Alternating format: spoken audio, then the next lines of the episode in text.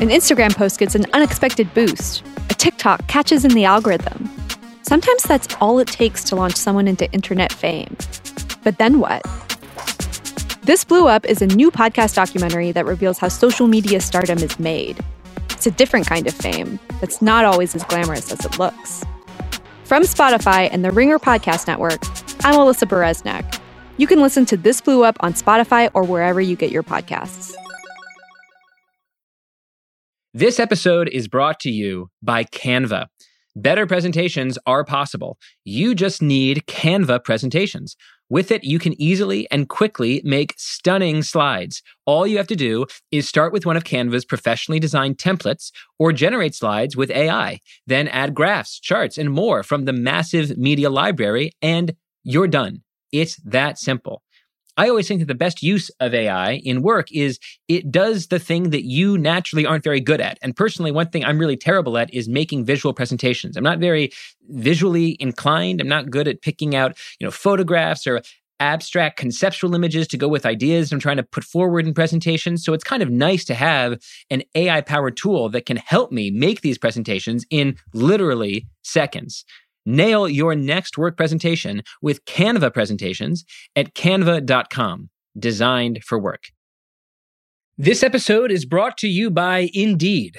We're driven by the search for better, but when it comes to hiring, the best way to search for a candidate isn't to search at all. Don't search, match with Indeed. Use Indeed for scheduling, screening, and messaging so you can connect with candidates faster. And listeners of this show will get a $75 sponsored job credit to get your jobs more visibly listed at indeed.com slash plain. Just go to indeed.com slash plain right now and support our show by saying you heard about Indeed on this podcast. Terms and conditions apply. Need to hire? You need Indeed. Today's episode is about China's turn toward authoritarianism and the prospects that an invasion of Taiwan could kick off World War III. If you don't know a lot about China, if you are interested in or astonished from afar by its COVID zero policy, or by its alarming saber rattling toward Taiwan, or its relationship with Russia, or its animosity toward its biggest tech founders, or the possible collapse of its economic growth story, or even by the awkward relationship between the Chinese Communist Party and TikTok, the most important social media app in America. If you're interested in all this stuff, but you kind of don't know where to begin, you can't see the full picture, then you and I are in the same boat. I am not a China expert at all. But I'm fascinated by all of this. And I'm alarmed by all of this. I am alarmed by the new direction of the country's politics and by the character of its leader, Xi Jinping. Today, today's guest is an expert in all things China. His name is Bill Bishop. Bill writes the incredibly popular Sinocism newsletter. He has a new podcast out called Sharp China, and he has been writing about and talking about China for years. And in this episode, we discuss my biggest fears and questions. What is happening to the Chinese economy right now? Is Xi Jinping a tyrant? And if he chooses to invade Taiwan, is that World War III? I'm Derek Thompson. This is Plain English.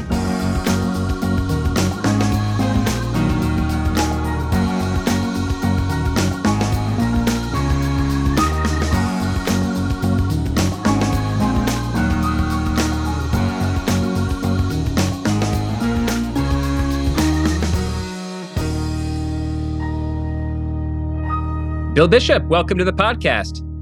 Thanks for having me. I'd like to start with you personally. Tell me how long you've been researching China, learning about China, and writing about China. So I guess I have to disclose my age, huh? uh, I actually started studying Chinese in college in 1986. I went to Middlebury, and I first went to uh, Beijing in 1989 in the spring uh, on a junior year, second semester abroad uh, arrived in January, left in late June, and and was there during uh, uh, the the sort of protests and crackdown in Tiananmen Square.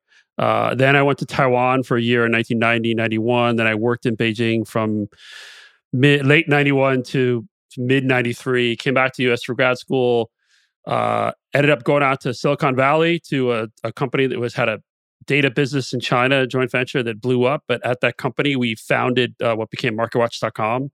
Um, so for a while, I did nothing related to China. I was at MarketWatch.com. We took it public in 1999 sold it to Dow Jones in end of 2004, early 2005. And about that time, I moved to Beijing to try and do an online gaming startup with a friend of mine. And then, I ended up living in Beijing for 10 years, moved back here to DC in 2015. Uh, so we have a couple things that line up there. I was born in 1986. I was in China in 2005. Uh, my dad was obsessed with China when I was younger. And we went the year after my freshman year. We went to Beijing, to Xi'an, we went all the way out to Kashgar um, in Xinjiang and Urumqi, all the way out in the west, where you cannot go, frankly, as a Westerner anymore. In fact, for a lot of people, you can't go as as um, as a Chinese person either.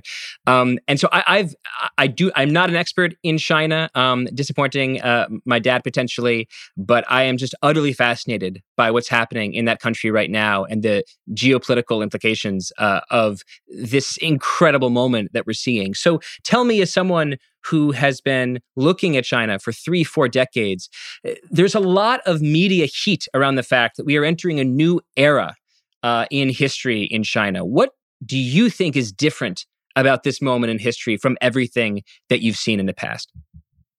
Uh, well, the new era is actually what Xi Jinping and the Communist Party calls it themselves. Um, what's really different, I think, is you know China is is rich and powerful, and it has a leader who um, just in the last few weeks has broken what were assumed to be these norms around uh, political leadership in China and is now on his third term as the general secretary of the Communist Party. Um, so I think that you know we're from outside of China, we're seeing a, a, a China that um, you know they talk about how China stood up. Um, China got rich, and now China's getting strong. And so, part of this era, and this is what the Chinese, the the the Xi Jinping and the Communist Party, what they say. And so we're in very much the getting strong phase. And so we're seeing a China that really for the for the first time in a couple centuries, but really in many ways forever, is um, truly a actor in every dimension, really everywhere around the world. And um, it, it, so so it's a real adjustment for everybody to figure out how to absorb and adjust and um, deal with that. It's interesting to think that China's geopolitical power has never been larger than this in the multi-thousand year history uh, of of the country, of of the nation, of the people. I want to talk about how Xi represents a departure from history specifically. So in October, as you said, China's leader Xi Jinping secured his groundbreaking third term. What should Americans who aren't consistently following the China headlines what should they know about Xi that makes him different from his predecessors in China? Um, well, you know, it's interesting. There's a, there is a lot of continuity with his predecessors, but the the real, I think, divergences are that he is, um, he's he's a sort of second generation, uh, you know, son of one of the early leaders. So he's really more of a man on a mission. He he really does believe that um, he is the guy to deliver what they call the great rejuvenation of the Chinese nation. Um, and he's also uh, been able, through various um, maneuvers, campaigns, machinations, to become the most powerful leader now, it looks like, in China since, since Mao Zedong, who died in 1976. And so he now, coming out of the 20th Party Congress that concluded at the end of October, he really is um, unchallenged as the leader of the country.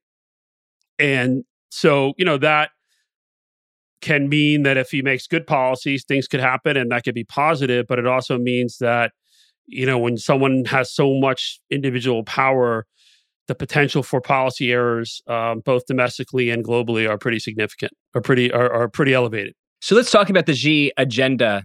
And I think one place we can start is with zero COVID. Uh, China is, to my mind, the only country in the world, maybe the only major country in the world, that is still pursuing a policy of trying to zero out COVID spread, while at the same time rejecting the mRNA vaccines that were produced in the West. Help us explain why is Xi doing this? So, so when China, when when COVID first hit, you know, China locked down Wuhan for um, many weeks, and basically for for a pretty significant period of time after that, there was um, life was almost normal in China. They closed the borders effectively, um, but life inside China was fairly normal. You know, people masked. You had to check. The, you have these. Um, you have an app where you have to sort of scan your code and get tested on a regular basis. Um, you know, the the the even through Delta, they were okay. Omicron has really messed things up. But for the first couple years after the after the outbreak in Wuhan, you know, it was a it was a massive victory for China. They avoided mass death, they avoided mass sickness, they avoided mass um, economic dislocations, except at the beginning, uh, the first few weeks, a couple months after after the the initial outbreak, um, and but so there's there's a lot of popular support for what they've done and they've done a very good job. I mean in many ways you know they have a powerful propaganda apparatus but at the same time the, the propaganda writes itself when they're talking about how other countries especially the us and in the west mishandled covid in terms of misinformation vaccinations mass death etc what happened though was so so there was a almost two year period where things were going reasonably well. There were some occasional lockdowns of cities but uh, there, there really wasn't um, it really didn't get bad in terms of things. Maybe this dynamic zero COVID policy is kind of super messed up w- around the lockdown in Shanghai in April, May, where where you lock down, you know, one of the most cosmopolitan cities in the world, twenty plus million people, um, caused a huge, huge problems, food insecurity. Some people did starve to death, a fair number of suicides, et cetera. And so, you know, the problem China faces though is, you know, even even with if they had taken in the mRNA vaccines, you know, they don't, as we've learned, unfortunately, they don't pre- they don't prevent the spread, the transmission. Right? They do they do have a lot of effic- efficacy in reducing severe illness and death. Uh, the Chinese vaccines are also relatively good at reducing severe illness and death. The, the strange thing, though, is even though China, you know, can be a very coercive, the government can be very coercive.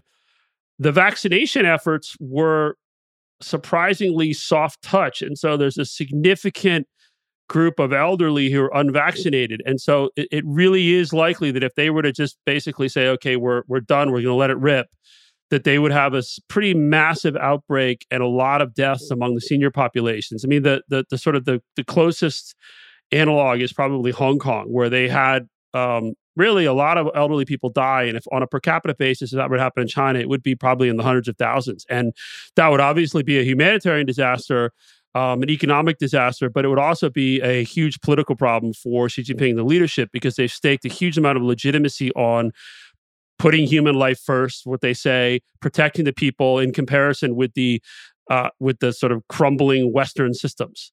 And so it's it, this is this has become this fight against COVID, this dynamic zero COVID has become a part of the our system is better than their system propaganda. And so if they end up having to pull back and they have similar scenes of of mass mass illness, mass death that destroys that propaganda bit. And it and, and the other problem too is China, as as rich and powerful it is and now is, it's the health infrastructure is still not great. And so it could very quickly become overwhelmed. And what they, you know, one of their problems is they have no natural immunity to the virus in the in the country because they've actually had so few cases. Officially, I think they say they've less than a million cases. The data is probably not completely accurate. Maybe it's an order of magnitude more who've gotten sick, but it's not like half the country's gotten COVID at some point, right? And so they just don't have the natural immunity that, say, we have here in the US. I want to go back to something you said. You said that China, in part, pursued this policy of zero COVID to protect people.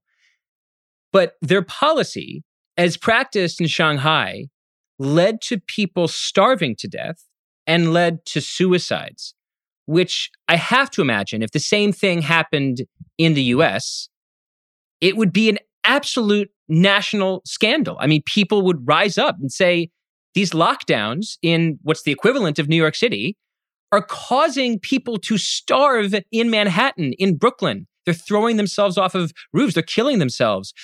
What was the national response to the news that people in Shanghai were starving during these lockdowns? Well, you know, the media is uh, pretty well controlled, and so it, it, it, it, wasn't a national conversation. A lot of this was not known or or not known at the time. Um, a lot of anger in Shanghai, a lot of um, disappointment, you know, expectations that the, the Shanghai government, especially, was always seen as the most competent in China, and it turned out to be incompetent, at least when it came to handling COVID. Um, but you know, I think I think the answer to that is is pretty mixed. There are other, you know, not everyone was sympathetic because Shanghai is sometimes seen as arrogant, and it was sort of like, okay, they get what some other places have gotten, which is unfortunate. But in general, it was it was I think a um sort of a broader, especially in Shanghai, where you have again a lot of um, you know a lot of middle class people, upper middle class people, people who really bought into the way that the the China has been developing. Um, it was pretty shocking for a lot of people to see how quickly whatever rights they thought they had could just be taken away in pursuit of this dynamic zero COVID. Now, China has a very good what they call stability maintenance system, effectively various various bits of security services that are focused on preventing things like mass protests, things like um, you know significant what they call public opinion incidents, where sort of stuff goes viral online, gets people really pissed off, um, and so you know they, they people the cost of anything like protests are you know are high, and so it, it's very far from the bad experience in Shanghai and people being upset and some people being food insecure and you know some people actually starving and committing suicide to any sort of a mass protest. I mean, that's just it, it's a it's there's still it's still not there yet in terms of how uh, upset people are because again, for the most part, at least up until March, most people supported this, even though there was it was inconvenient. The fact remains that it still had a better outcome for most people than say living here in the U.S. At least that's how it's viewed because of the way partially reality, partially the propaganda. So, COVID zero represents one aspect of the extraordinary crackdown that's been a part of Xi's agenda. Another aspect of that absolute power has been what's happened in China's tech community. Uh, last year, my friend, the writer Noah Smith, wrote this piece that went everywhere called, quote, Why is China smashing its tech industry? End quote. And he pointed out that the Chinese government seems to be cracking down on consumer tech companies. They've called video games spiritual opium. But at the same time, they're pairing that strategy of smashing their consumer facing internet software companies with a strategy that seems to elevate a national industrial policy, like, for example, subsidizing the manufacturing of semiconductors. Um, how do you make sense of China's tech policy right now, where they seem to be smashing some things while elevating others? So I think there is an element of a, a push to redirect capital towards sort of more tangibly productive things that fit into sort of the broader strategic goals of the of the Communist Party around things like semiconductors, what they call sort of choke point technologies, which are the sort of key hardcore technology that the U.S. has a bit of a, has a stranglehold on um, and at this and in some cases is actually doing the choking around China.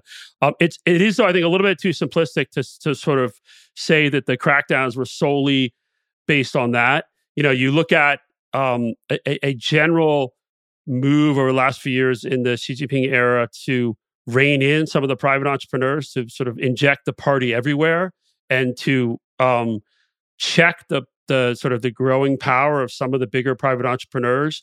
Uh, the ja- the crackdown on on on Alipay and Jack Ma. Can you just pause and say who those two people are? Well, so Jack Ma founded Alibaba. At one point, I think was the richest man in China. He was he was he had launched uh, the company launched a, a sort of a kind of like PayPal, but called Alipay. But then it became really a platform for all sorts of um, uh, loan products, lending products, and they were going to go public. Might have been the biggest IPO ever, I think, or one of the biggest IPOs ever. And this was probably two years ago. And right before it was about to go public, the the government cracked down, and Jack Ma sort of disappeared from public view for a while. Uh, the company's never recovered. Alibaba's never really recovered. But the but point the point there was is there was I think a combination of factors um, that were it wasn't so obvious that oh it's about we need to redeploy this capital to chips for example you know there was a a clipping of the wings of of a very sort of popular private entrepreneur um, there was also the fact that alipay was the, the it's the way its lending platform worked it was actually transmitting a huge amount of risk into the financial system and they were skimming off the profits and the company itself wasn't taking on the risk but they were basically passing it throughout the system and in, and in I think really magnifying some of the financial risks in the Chinese economy. Um, but but the the net result was a very chilling message to a lot of private entrepreneurs.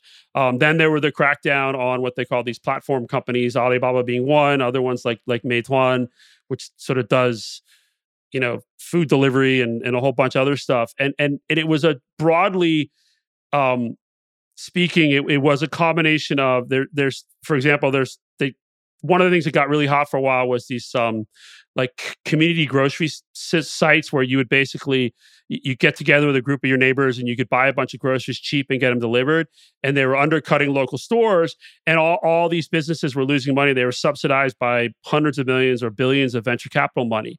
And it was it was basically just pissing money away to, to excuse my french. And and i think the government said this is bad for everybody. We're exploiting workers you're exploiting the delivery people. You're destroying local businesses. You know this is not a productive use of capital. And so again, it, it is not a free market economy. And so it was part of the we need to redirect this capital into more productive uses while at the same time sort of um, constricting some of the private entrepreneurs, making sure that they're sort of toeing the line a little better. Um, the, the, net result, I think, has been has been quite chilling, and it is uh, uh, emblematic, I think, of a of a broader uh, shift in China under Xi Jinping away from kind of the go go capitalism like activities to a much more controlled, regulated um, uh, set of activities that are have much more direction from the Communist Party. That's a great answer. So it's not just about industrial policies saying we want fewer consumer tech companies and we want more no, funding and chips. That's a it's piece of it, but power. it's not. It's it's it's multidimensional. Yeah, I, I mean, talk to the chilling effect this has or might have on the next generation of entrepreneurs. Like, I don't want to.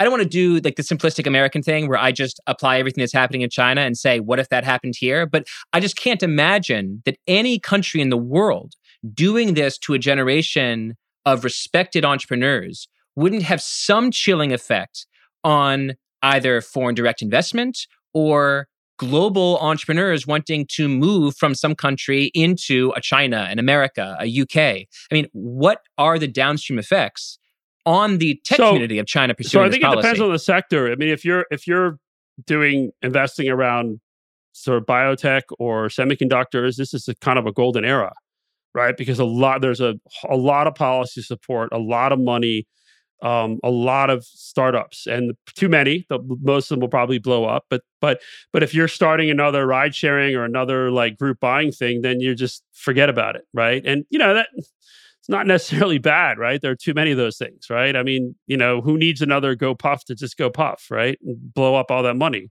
The the um in terms of the global um sort of it's interesting because it has had a it's one of the things that has I think has been has a significant impact on the valuations of the Chinese firms that were listed overseas, um, who are you know down pretty significantly in the last two years.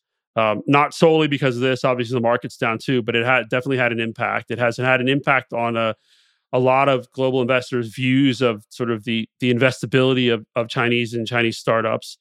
Um, it has also, uh, uh you know, it's interesting. On the one hand, uh, Xi Jinping, you know, they they've started a new effort to really attract global talent for key sectors of the economy. You know, specifically around biotech, around hard harder technology.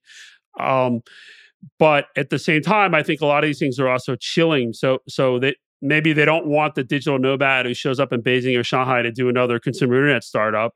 But if you're somebody who wants to go there and do a chip startup, as long as the U.S. government no, now doesn't block you from doing that, you're probably going to be welcome.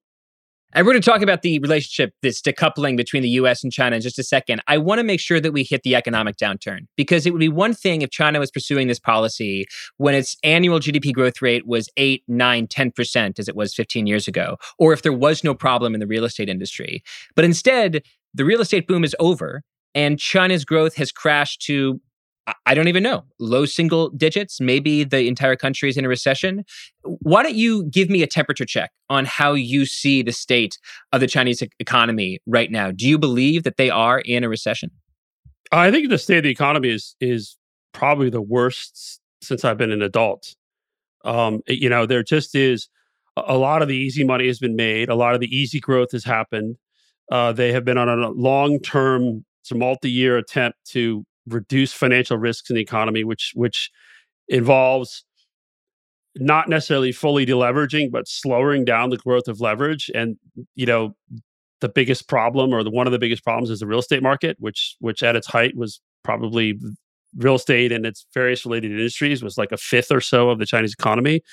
Um, I think that you know you've got global headwinds, you've got dynamic zero COVID, and so it's a it's a very very difficult time. And you know they've talked for years about making certain reforms. There was a lot of excitement in 2013, where at um, at one of the sort of annual meetings of the um, the the the Communist Party Central Committee, they put out this big the, this big reform document that got people really excited because it looked like it, it it listed out a whole bunch of really important reforms that people had been arguing they should do for years. And on the economic stuff, they didn't do that much, right? And so and so they they really feels like they lost. They had a window, they didn't do it. They decided to take a different approach, a much more state-driven approach, much you know what looks to be more inefficient approach. Um, and so it's it's a it's a difficult period with at this point not a lot of reason to see that um, the economy is going to sort of have any sort of structural improvements in the near term. You know, one of the things they're dealing with is a pretty significant unemployment rate among uh, like recent college grads, people in their 20s. You know, and that in part is from some of these crackdowns. We talked earlier about these tech crackdowns. You know, they there's a very there's a booming tutoring industry, right? Where huge pressure, you have kids, you know, you go to school and then you spend hours a day doing extra tutoring, right? Because it's all focused on the the the various exams for like the, the best middle school, the best high school, and then college um, that really determine your future in a lot of ways. And so so families were what kids kids were like killing themselves to to to do this tutoring. Families were spending huge amounts of money to get a leg up. And Xi Jinping decided that this was um, bad for um, a lot of reasons, including that it was leading people to not want to have more children because the burdens were too high. And so basically, over the course of a month, just destroyed the entire industry and put hundreds of thousands of people out of work in what were pretty good white collar jobs. The last element that I want to talk about in terms of the economy is what seems to be an emerging decoupling between the US and China. Uh, Apple recently announced that they are looking to shift production out of China into other countries like Vietnam. Clearly, the last six months of policymaking from the White House and Democrats, like the CHIPS Act, represents to me a sort of new interest in reshoring the manufacturing of chips and becoming less dependent on, as you called them, choke point technologies that right now are manufactured in places like China. How serious do you think this economic decoupling is right now? I mean, I think it's it's it's pretty serious. The you know really it started really in the Trump administration with the uh, the trade actions um, it, you know, it's very hard to to couple in a lot of ways. Um, you know, the, and I think that that not all the data reflect the decisions that some of the big corporations are making in terms of where they're putting their new investments or how you know not many are pulling out of China but they're sort of redirecting or building building sort of redundant supply chains outside of China um, but China is a huge market it's very hard to decouple from China and it's it's also produces a whole bunch of stuff that Americans like to buy cheaply, and so it. But in general, I think from a structural perspective, the trend is towards more decoupling. Full decoupling would be incredibly economically painful for both sides. Um, on technology, you know, these recent export controls around semiconductor um, sort of bits of the semiconductor um, sort of chain are definitely a um, a more aggressive or or a broader move by the U.S. government to, uh, decouple at the sort of more advanced end from the from the um, from China. And you know, Apple's a great example, though. Apple throughout the the the Trump administration, throughout the trade the trade battles over the, that period, Apple really didn't seem that worried. They they did a lot of work with the Chinese government. They did a lot of work with the U.S. government. They really felt like they could sort of navigate and not really be impacted by the tariffs. What my understanding is, what has really freaked Apple out was the Shanghai lockdown, and now they have the Zhengzhou lockdown, right, where they basically messed up Christmas for Apple right? Because they're gonna they're can't produce as many of the top end iPhones as they as they as they have demand for for Christmas. And so I think they, you know, Tim Cook built his career, and Ben Thompson's written about this a lot, including I think this week. I mean, he really built his career on building the supply chains in China, and and and now eh, they, I think my view is they, you know, they waited too long. It's really hard to undo that reliance on China. And even though, for example, they're pushing production into Vietnam for some things, they're pushing production into India, you know, the the Chinese companies who are their suppliers go with them. So they're still relying on the Chinese supply chain. They're just the Chinese companies, the, the suppliers still get their stuff made in China, right? So there's still vulnerability, even though they're putting them together in India or putting them together in Vietnam. When I add all this up, it seems like the bear case for China is not very difficult to make. The real estate industry is in deep trouble. Their consumer tech industry is in trouble. Their COVID zero policy shuts down metros the size of 10, 20 million people. Who knows when? Omicron is incredibly unpredictable. That level of unpredictability is absolute kryptonite to multinational corporations who do not want to be surprised by their global supply chains. And so as a result, companies like Apple are pulling out of China China and trying to rebalance toward places like Vietnam. And you have this entire country, which is essentially under the thumb of one man. And one man is always going to be more unpredictable than a slow moving system. I mean, that seems to me like a pretty clear bear case. What is the bull case for China over the next decade? one is ever, if everyone is bearish um you know if everyone thinks it's all it's because you know we've been through the sort of various versions of the China collapse idea for 20 plus years, right? And and in generally making the bet that it's going to collapse has, has been a poor decision. I, I, do feel like this time, like I said earlier, this is the worst economy that that I've known as an adult. I, I do think that there are a lot more risks. There's a lot more geopolitical risk. Um, the the bull case would be you know, it depends on what kind of investor you are. It depends on who you are. I think if if you're in Asia or you're a Chinese investor, you know, big swaths of China are still still in need of a lot of development in all sorts of different sectors, and you know, there's still a lot of lot of policies around, um, you know, renewable energy, uh, EVs, a lot of lot of policies around um, various parts, various bits of biotech, um, semiconductors, hard tech. Defense, military industrial establishment. Um, so there are a lot of places where people are going to make a lot of money um, by making the right bets over the next five to 10 years, I think. Um, it may not be the case that Americans can do that. This episode is brought to you by Canva. Here's a writing tip for work don't just write use Canva Docs. It has Magic Write, a built in AI text generator powered by OpenAI to help you create almost anything from meeting agendas to job descriptions, marketing plans, proposals, and more. Canva is here to help you get it done. If you've used AI for work, for writing, for coming up with bullet points for a podcast, a meeting, you know that AI works best when you're specific, when you tell AI exactly what you want and then tell it again and again. Help me do this. Help me talk like this kind of person. The more specific you can be, the more helpful you'll find it is. Generate your draft fast with Canva Docs at canva.com, designed for work.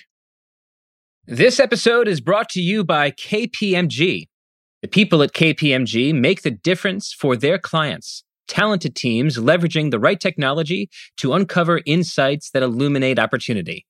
KPMG teams together with their clients, working shoulder to shoulder to help grow and transform their enterprise. Are you ready to make the difference together? Go to visit.kpmg.us backslash transformation to learn more. This episode is brought to you by Indeed. We're driven by the search for better. But when it comes to hiring, the best way to search for a candidate isn't to search at all. Don't search, match with Indeed. Use Indeed for scheduling, screening, and messaging so you can connect with candidates faster. And listeners of this show will get a $75 sponsored job credit to get your jobs more visibly listed at indeed.com slash plain. Just go to indeed.com slash plain right now and support our show by saying you heard about Indeed on this podcast. Terms and conditions apply. Need to hire? You need Indeed. You said you're more worried about geopolitical risk, so we should finally talk about Taiwan. Um, ben Rhodes, the former speechwriter and deputy national security advisor to Barack Obama, just published a long essay in The Atlantic entitled Taiwan Prepares to Be Invaded. And I want to read an excerpt of that article to you and get your reaction. Quote Fate has placed Taiwan and Ukraine in similar positions. Both have giant neighbors who once ruled them as imperial possessions. Both have undergone democratic transformations and have thus become an ideological danger to the autocrats who covet their territory. Just as Putin has made the erasure of Ukraine's sovereignty central to his political project, Xi has vowed to unify China and Taiwan by force if necessary. End quote. Uh, Bill, how concerned are you about the potential for a Chinese invasion of Taiwan? Uh, well, I mean, just to be clear on that bit from Ben Rhodes, I mean, Xi's policies towards Taiwan are, are, are, towards Taiwan are not different than his predecessors in the sense that, um, you know, this ultimately the view was always that ultimately they would um, Taiwan would be would be become part of or quote returned as as they would say um, or liberated to become part of the part of the PRC. Um, no, I mean, I think that you know when the U.S. and China um, sort of rebuilt relations in the '70s uh, they created this kind of Rube, Rube Goldberg um, sort of a framework to deal with the issue of Taiwan um, that that was very ambigu- ambiguous, um, could be interpreted differently by each side. It worked for several decades as long as no one poked too closely at it. Um, it worked also because China was relatively weak um, didn't actually have or or wasn't approaching the the actual capabilities to uh, resolve this issue by force if needed. Um, and there was the belief in Beijing that over time they could work with the Taiwan authorities to achieve some sort of a political solution. Um, the the political solution, solution appears to be dead uh, because of the the rise of, of Taiwanese identity, um, the the what happened in Hong Kong over the last couple of years, the rise of Xi Jinping, various factors. There's there's almost no support now inside Taiwan for any sort of an accommodation with uh, the PRC.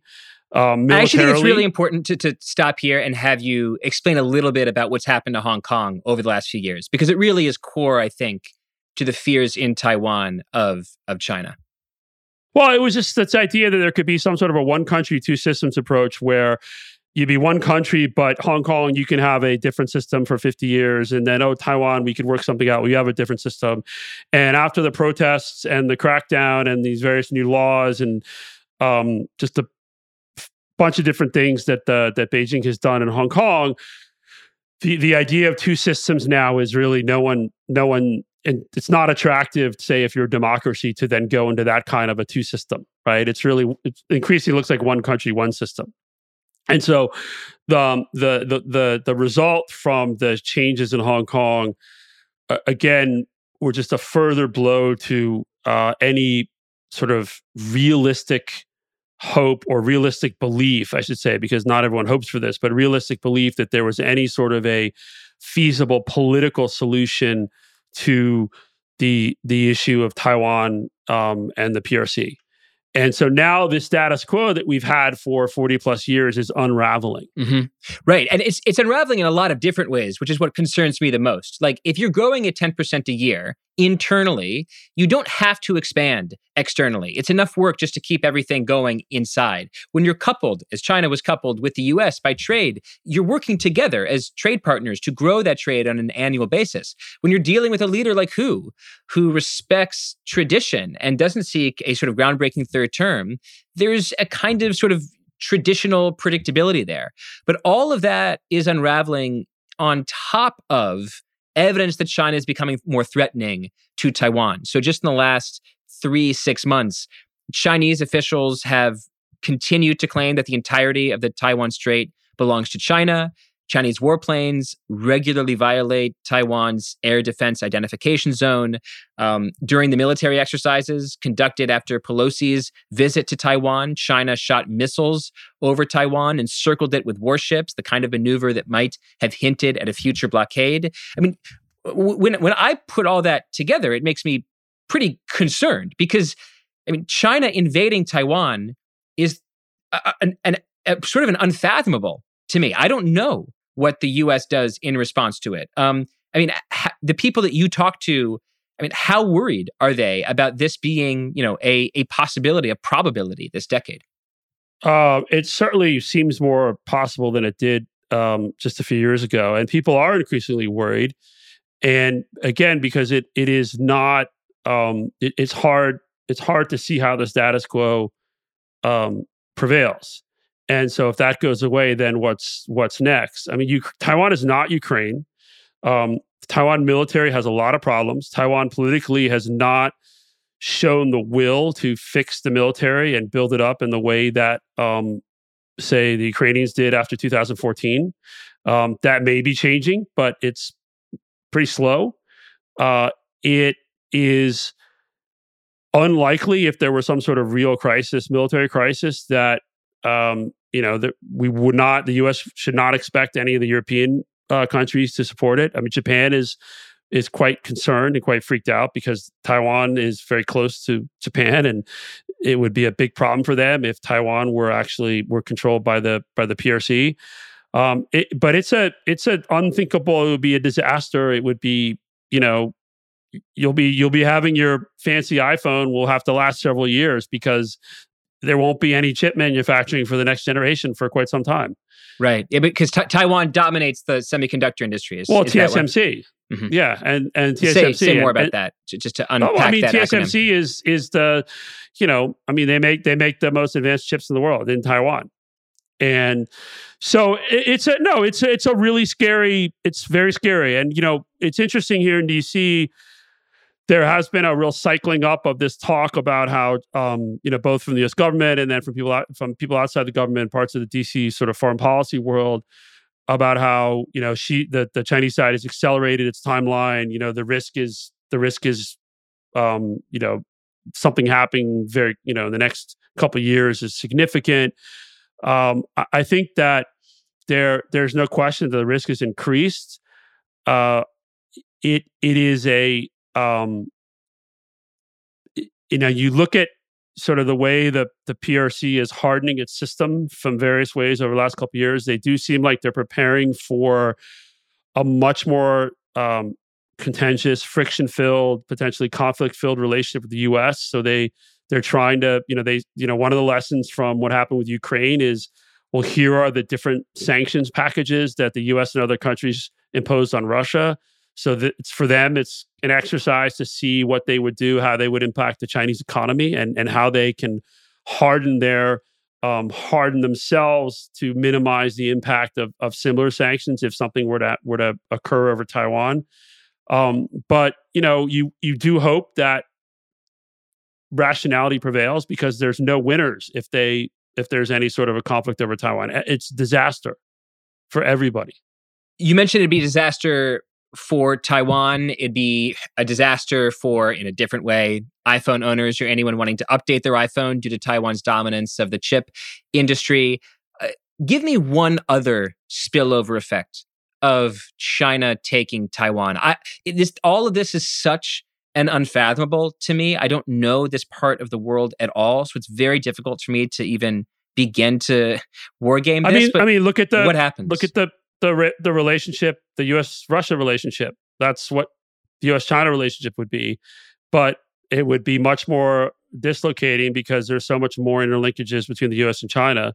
But if this were to happen, you know, there there's there's no way from it, it, sort of in the US domestic politics that any side of the aisle could basically go, oh, okay, we'll figure it out and we'll sort of figure out how to go back to business as usual. It, it would be a, it would be just like the way things are with right. US and Russia. And, and an attempt to globally exile this country, Right. except But it's it not the much more- 15th it- biggest GDP in the world. It's number two or, or yeah, close no, it would, be, it would be it would be much more much more damaging to the global economy. It'd be damaging to the U.S. economy. It would be again. It, this is there are. It's a disaster, right? We we have to figure out how this does not come to pass. And you know the problem is that I think people have been sleepwalking for too long, and in some ways it feels like it's we're a few years too late to try and address this issue. And so the risks are like I said earlier, the risks have definitely increased. I'm not in the camp that you know oh, it's going to happen in the next year or you know next couple years, but I'm also not going to say it's impossible. Last question, and sorry to make it a hard question, but you know, you know, you are widely read by people that are incredibly influential and have the power to make decisions in Washington D.C. that could potentially, at the margins, affect the odds of a Chinese invasion of Taiwan. What do you tell policymakers who reach out to you to say, what can we do here? Like, we, we don't control Xi, we don't control China, but maybe our policies can help make this catastrophic outcome a little bit less likely. So, what can we do? Well, you know, I think um, there are bits that the Biden administration, uh, you know, they get they should get a lot of credit. They're they are doing more with allies, but um, allies are are not enough. I think, you know, it's very frustrating because one of the one of the ways to um, sort of get sort of keep working with allies, it, and again, allies is not a panacea, but it will help, especially in Asia, is trade policy. And the U.S. has no trade policy. The U.S. it's it's impossible for the U.S. to have a coherent trade policy because of domestic politics. In terms of sort of, uh, you know, one of the key things is is I think being clear eyed about the Xi era and Xi's goals and aspirations, and having a much more realistic view of of of trying to of, of what Xi wants and what the party wants, and also, like I said, sort of stop sleepwalking and and recognize that what what we've seen in Ukraine could definitely reoccur in Taiwan. You know, around the issue of Twi- Taiwan in particular, you know, the, the hard part, right, is it's, it's an easy rhetorical target here in DC. You know, people can get up, make a speech, talk tough on Taiwan. It's really important that the US government, US Congress, that they push Taiwan to take their defense much more seriously. Because Taiwan itself has been sleepwalking for quite some time around its own defense. And one of the risks is Taiwan Taiwan is very skilled at working public working sort of um, opinion in DC policy circles. And one of the things I worry about is sort of th- the focus on the sort of shifting opinion in those circles is disconnected from the reality of Taiwan and its ability to defend itself. Because at the end of the day, if there is some sort of crisis, one, Taiwan's really far away and would be really hard to resupply. Two, as we learned with Ukraine, where where Putin basically threatened the use of nukes if anyone intervened, China's a nuclear power too. So why wouldn't the same equation hold? Right. And and, and so again, it is a, you know, the, and I think this is one of the reasons why the US, the Biden administration, Secretary Blinken are becoming much more vocal um, about Taiwan as they're trying to sort of rally uh, like-minded countries to at least be much more focused on the increasing risks around Taiwan. But at the end of the day, realistically, it's a hundred or so miles from the mainland. You know, it's it's a very difficult thing for the U.S. to help defend against if the PLA wanted to take Taiwan. It's also very difficult for the PLA to take, but it, it, it's I don't know. I mean, it's it's this is one of those questions where there are no good answers. The best answer is can we figure out how to just keep pretending for another few decades that this will somehow get resolved peacefully eventually, which is what basically the formula was starting in the 70s. I mean, it's a terrible answer, No, it, it, it, might just be that the menu is just full of terrible answers. But that's why I wanted to walk us through all the things that are happening under Xi's reign, because um, it, what what scares me the most is is the level of chaos, the level of unpredictability. Um, not where you want to be when there's a possible, you know, war um, in Southeast Asia um, emerging. Uh, Bill Bishop, I really, really appreciate your help in helping us understand all of this. Thank you very much. Thank you. Thank you for listening. Plain English is produced by Devon Manze. If you like the show, please go to Apple Podcasts or Spotify, give us a five star rating, leave a review, and don't forget to check out our TikTok at plain English underscore. That's at plain English underscore on TikTok.